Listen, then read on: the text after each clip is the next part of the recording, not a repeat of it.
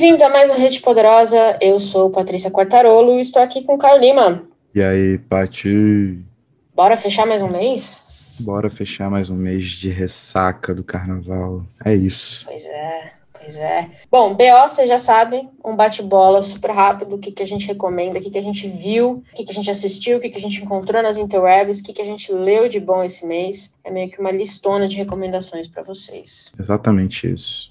Só coisa Então, boa. Pois é, a gente tinha antes uma sessão para ouvir, mas a gente agora tem a playlist do Rede Poderosa, então você pode procurar no Spotify e no Deezer Rede Poderosa modo Shuffle, que essa lista é atualizada toda sexta-feira. E ali tem todas as músicas, não só que a gente está ouvindo todos os dias, bombando aqui, mas também as músicas que o Caio Lima coloca nas trilhas sonoras dos episódios. Várias surpresinhas. Pois muito bem, vamos então para assistir? Quer Vamos. começar? Quer tocar o barco? Vamos que eu tenho uma só e é muito simples, talvez um pouco, eu vou falar, um pouco vergonhoso da minha parte por estar falando dessa série tão repetida por aí durante anos, mas eu sou um verdadeiro entusiasta do HBO Max desde o mês passado, que foi quando eu assinei. E aí, eu inventei de assistir Game of Thrones pelo streaming, porque Hum. eu assisti toda a série pelo método DSP, né? E aí Certo. imagem som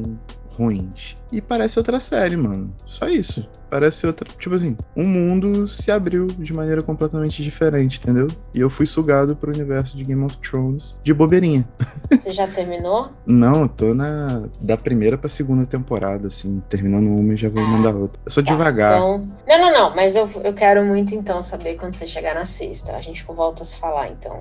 Tá. Mas assim, uma parada que, pô, me pegou muito foram os efeitos sonoros, cara. Tipo, logo na primeira cena, que são os, os cavaleiros negros ali no meio do gelo, que eles encontram o caminhante branco. Tipo, o trabalho de sonoplastia e, e de engenharia de som é muito absurdo. E eu nunca tinha conseguido parar pra prestar essa atenção, porque, né, vendo pelo método DSP, eu pegava a qualidade que vinha. E aí eu tenho um monitorzinho de som aqui, e, pô, mano, assim, é uma parada de outro mundo, é um trabalho muito, muito, muito, muito foda. Eu tô, É um assim, fenômeno. deslumbrado, realmente. papo reto. Muito sinistro, muito sinistro. Cara, a gente vai ter que mandar um, um press kit pra HBO Plus, porque a minha também é deles. Tá ficando chato já. Parece que a gente foi comprado. Mês passado eu falei de Sopranos, que continuo recomendando, tô falando pra todo mundo assistir uma vez na vida. E aí, depois de assistir Sopranos, eu fui pra segunda série que aparece em todas as listas de melhores do mundo, que é The Wire. E foi mais uma série que eu devorei, assim. Acho que eu assisti as cinco temporadas, eu devo ter assistido em duas semanas. Eu não conseguia parar de assistir. Basicamente foi isso. Toda vez que eu estava sem fazer nada, eu assistia um episódio. E é uma série muito diferente, porque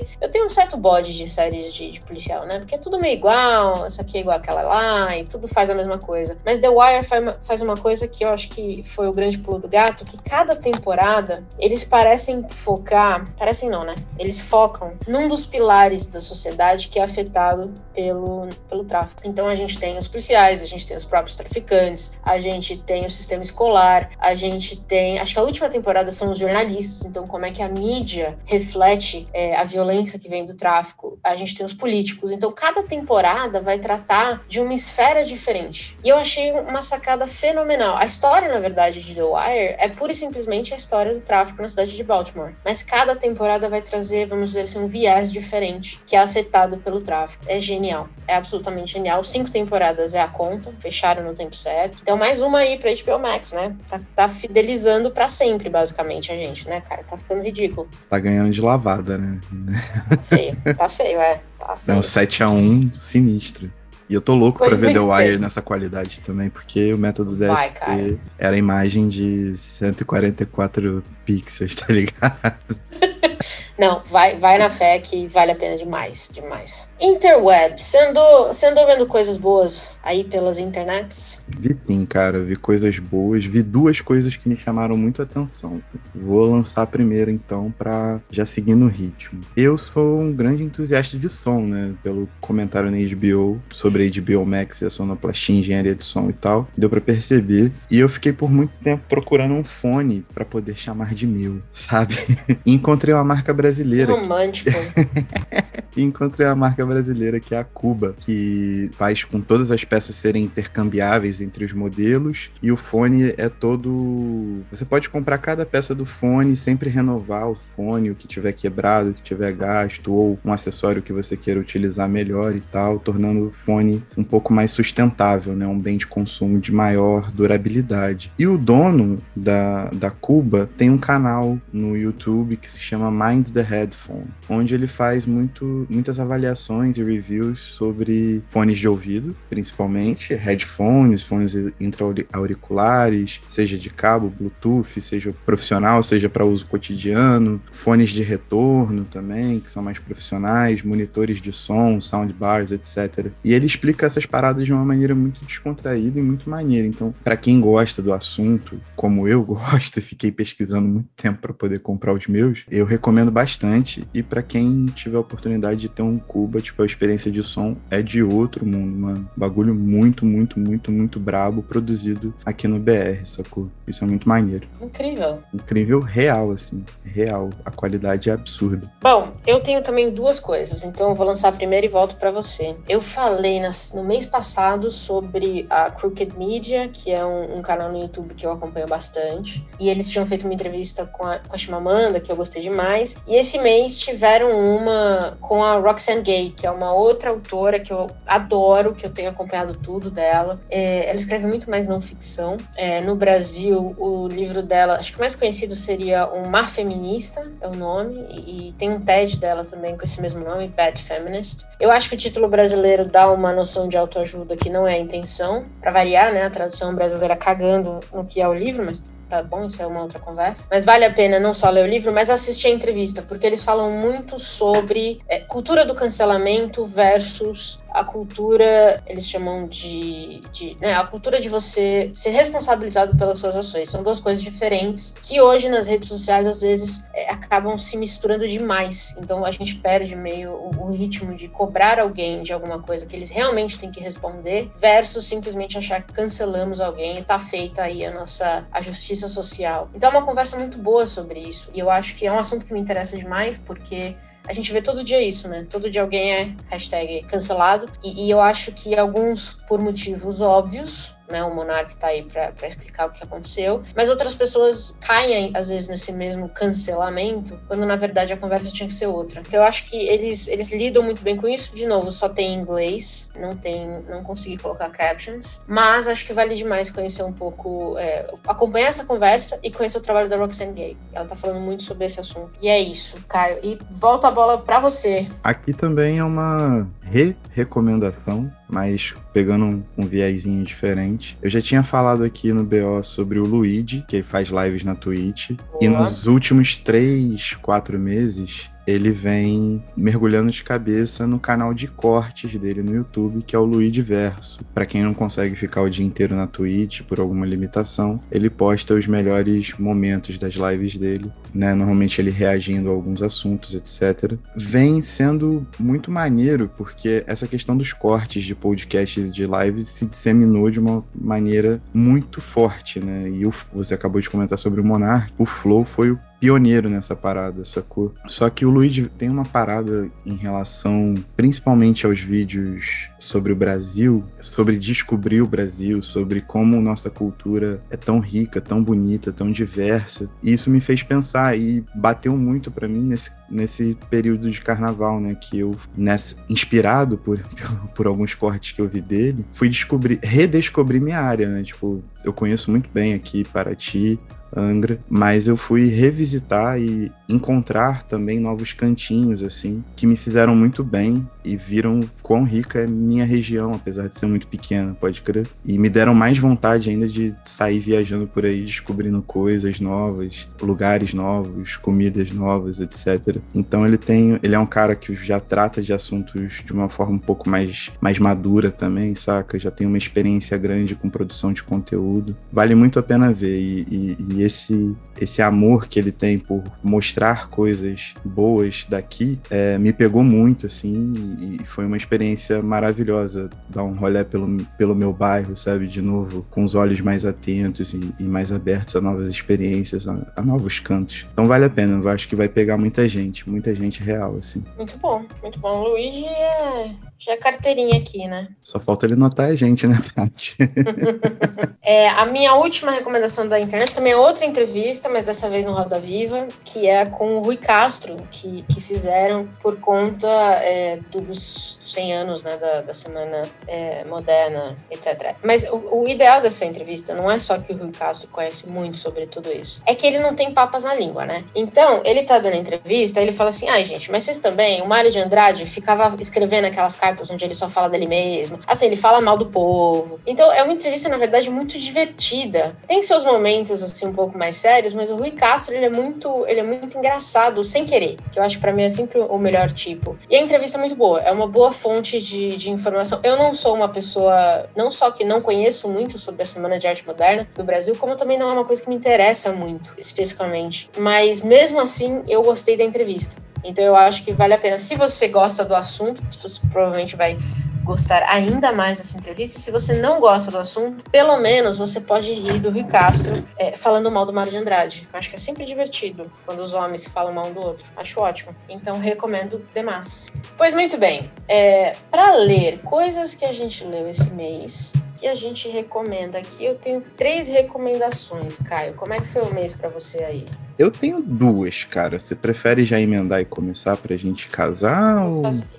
Então faz, mete Vou fazer bronca. isso, rapidinho. É, o primeiro, que é um que eu já tinha comentado na época dos lançamentos, que eu estava ansiosa para ler, finalmente comprei e li, que é o Hamnet, da, da Maggie O'Farrell. É, eu já falei dele lá no Poderoso, num post dedicado a ele. Achei belíssimo o livro. Meu Deus, eu não sabia o que esperar. Terminei o livro em prantos. É, é uma forma muito delicada de, de, de recontar, basicamente, a história da origem de Hamlet do, do, Shakespeare. Muitos estudiosos dizem que essa teoria de que o filho Hamlet dele inspirou Hamlet é, não é real, né? Que ele foi realmente inspirado pelos, pelos reis dinamarqueses, basicamente pela fofoca alheia lá do norte da Europa. Mas é que a história casa muito bonita. E, e o jeito que a Maggie O'Farrell conta a, a história é, é, muito sensível, né? E, e, melhor ainda, você toma noção da, do tamanho de, de Shakespeare, que é o nome Shakespeare não aparece uma única vez no livro inteiro. E todo mundo sabe de quem que ela tá falando. Ou seja, o cara era gigante. É gigante ainda, né?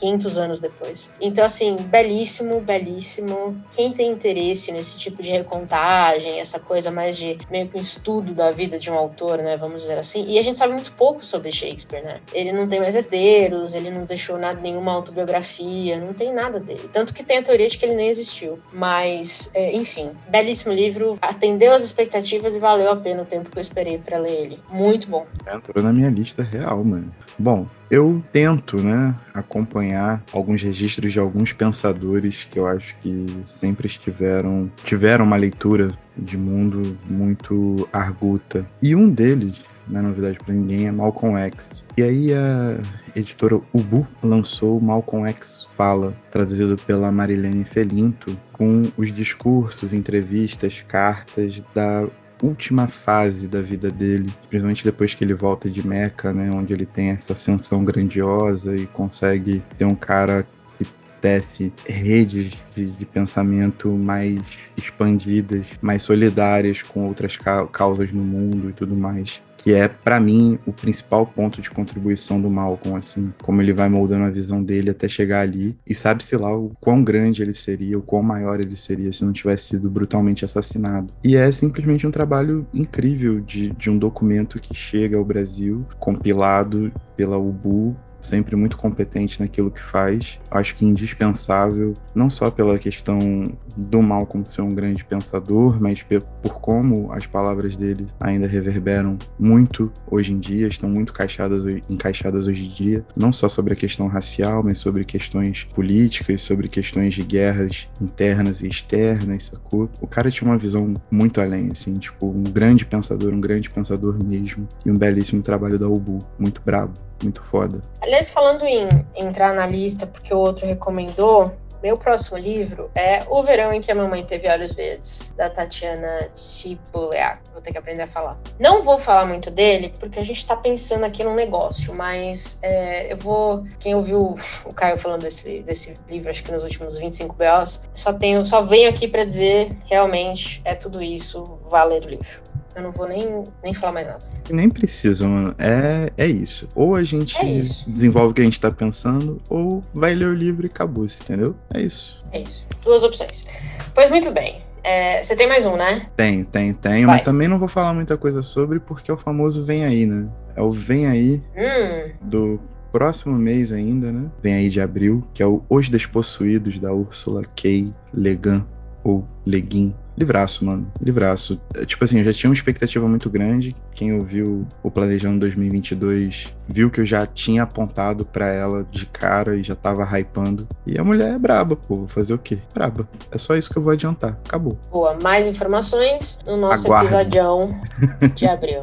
É isso aí. Bom, então eu vou fechar o pra ler com um clássico da literatura latina, que eu demorei não sei por que tanto tempo pra ler, mas que venho recomendar humildemente pra vocês, que é Operação Massacre, do Rodolfo Walsh. Ahn, que livro fudido. É só o que eu tenho pra dizer também. Assim, tá muito difícil falar de livro, porque eu li três livros no carnaval, os três foram fudidos. Operação Massacre eh, foi muito além de qualquer coisa que eu esperava. Você já leu esse, cara? Hum, Assim, li alguns fragmentos pra uma aula que eu fiz e comprei agora nessa promoção da companhia, né? Meu amigo, é, é maravilhoso. é, rapidamente, então, para quem não conhece o livro, é um não ficção, né? O Walsh ele apoiou os militares que depuseram Perón em 55, mas em 56 ele descobriu que, em junho de 56 especificamente, ele descobriu que 12 homens tinham sido condenados a um fuzilamento ilegal. Sem nenhum tipo de, de julgamento. Basicamente, o policial que prendeu eles decidiu que eles tinham que morrer. E eles foram para ser fuzilados. Sete escaparam, cinco morreram. E o Walsh,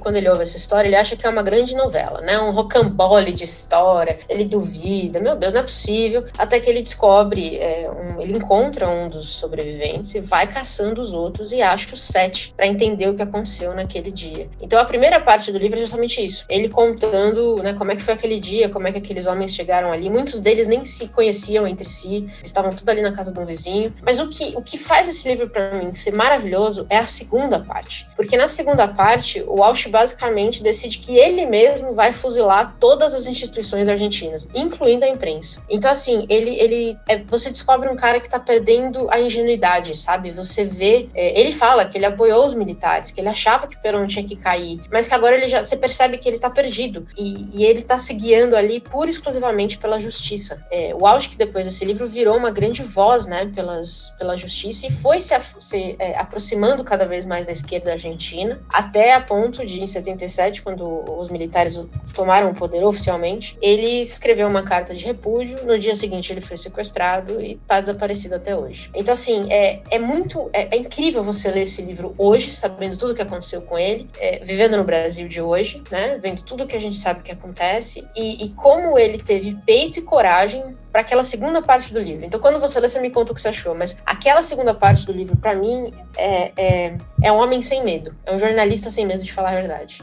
E eu li, assim, de, de você ler com o coração batendo forte, do tipo, esse homem vai morrer, vai vir uma nota no final de que esse homem morreu depois que ele publicou esse livro. Pesadíssimo, interessantíssimo, bem escrito, enfim, só tenho superlativos para falar. Doideira, né, cara? O, é o, o homem que tá destituído de toda, toda a fé que tinha, né? O bagulho veio abaixo e say hello to my little Veio friend. abaixo rápido. É. Pois é. uma Mas ele é muito aberto com isso, sabe? É isso que eu acho que é tão interessante. Você vê como ele tá, tá surpreso de ter que relatar essa notícia, sabe? E foi, e foi fez, entendeu? E foi e fez. E ele fala uma hora, ele fala assim, pra mim o jornalismo ele é tudo ele é nada, não tem meio termo. Ou eu vou falar tudo que eu descobri, ou eu não falo nada. Então É. assim, Dido. A nossa última categoria aqui é lançamentos. Quando a gente fala um pouquinho do que que a gente andou observando no mês. E eu vou te dizer que eu não observei nada. Eu fiquei muito fora dessa, desse papo de, de lançamentos. Você tem algum na lista, Caio, que você tá de olho? Tem um que eu tô esperando há alguns anos, alguns bons anos, tipo uns 5, 6, 7 anos, que pra mim é definitivo, que é um dos meus autores do coração, não só pela maestria da obra dele, pela grandiosidade, mas também pelo momento que a gente lê, né? Eu sou, eu falo como leitor aqui, que é O Rei Pálido do David Foster Wallace. Finalmente saiu. Eu estou ansiosíssimo para ler esse livro. Estou esperando há muito tempo, não quis ler inglês, porque, sei lá, para mim é uma experiência ainda bastante complicada em se tratando de como o David Foster Wallace escreve e ordena suas coisas, sacou? E vem numa hora perfeita, porque tinha que vir. Eu vou parar tudo, inclusive o podcast pra ler esse bagulho, sacou? Já tá avisado agora. E é isso, tô, tô, tô aqui esperando. Já fiz o meu, já reservei o meu de cara tô esperando chegar e, e, já tá na lista, já pulou à frente de qualquer coisa que eu tivesse. Mentira, das coisas do podcast estão organizadas. Saiu pela, pela companhia? Pela companhia, com tradução do. Caramba, do mesmo cara que traduziu Ulisses, agora acabou de, de me fugir o nome. O Galindo? Isso, Caetano Galindo? Caetano Galindo, exatamente. Trabalhou muito tempo nessa tradução. Meu Deus, nem fala de Ulisses. Não aguento mais ouvir falar de Ulisses. Já, já nem li, já tô esgotado. Enfim, bom lançamento, vou ficar de olho também. Não sabia, tá vendo? Eu nem sabia que tinha saído. não olhei nada esse mês. Muito é, bom. Que, que, bom, né, dona Patrícia? Que bom para suas finanças. É, isso é verdade também. Isso é verdade. Ajudou muito, viu? Não nego. Pois muito bem, acho que temos um BO para fevereiro. Vem bastante coisa legal aí em março. Só lembrando vocês que toda, toda terça-feira tem a nossa caixinha de perguntas lá no Instagram, que você pode comentar o que você ouviu aqui, sugerir alguma coisa. Eu tô, eu tô gostando muito de perguntar também umas coisas nas caixinhas, o que, que vocês estão assistindo de bom, já recebi boas recomendações. Então, se você quiser também sugerir alguma coisa pra gente, é, acompanha lá no Instagram, é, Central Rede Poderosa. E março deve vir aí umas coisas novas também. É só o que eu vou dizer. Tag vem aí. E é isso. Pois muito bem. Temos o episódio? Temos o episódio. E tchau. Tchau.